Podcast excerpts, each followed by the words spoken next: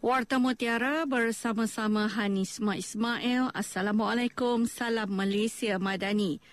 Kementerian Sumber Manusia KSM mengarahkan Jabatan Keselamatan dan Kesihatan Pekerjaan JKKP Pulau Pinang menjalankan siasatan terperinci bagi mengenal pasti punca kejadian runtuhan di tapak pembinaan gudang logistik di Batu Maung. Siasatan itu juga bagi menentukan sama ada terdapat pelanggaran kehendak perundangan di bawah Akta Keselamatan dan Kesihatan Pekerjaan 1994.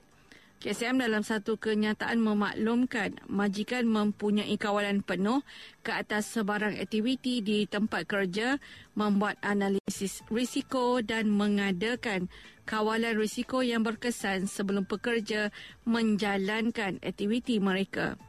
Selain itu, garis panduan keselamatan dan kesihatan pekerjaan industri pembinaan 2017 menetapkan setiap pihak berkepentingan dalam industri pembinaan termasuk klien, pereka bentuk dan kontraktor memainkan peranan serta melaksanakan tanggungjawab di tempat kerja seawal dari peringkat reka bentuk projek pembinaan.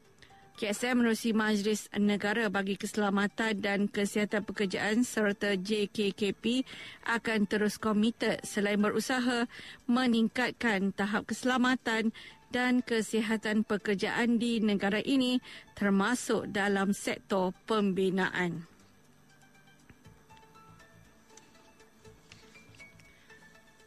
Kerajaan Negeri Pulau Pinang akan terus komited ke arah negeri digital. Exco Infrastruktur, Pengangkutan dan Digital Zaire K. Johari berkata, ke arah itu kerajaan kini memfokuskan kepada tiga teras keberhasilan utama iaitu pengukuhan takbir urus, peningkatan kualiti infrastruktur dan pemantapan advokasi masyarakat. Beliau berkata sehingga suku ketiga 2023 Liputan internet jalur lebar mudah alih di kawasan berkepadatan penduduk telah mencapai 99.88% berbanding suku kedua 2020 iaitu 99.58% kadar ketersediaan jalur lebar talian tetap juga telah mencapai 649,022 sambungan ke prebis berbanding 340,950 sambungan ke premis pada suku kedua 2020.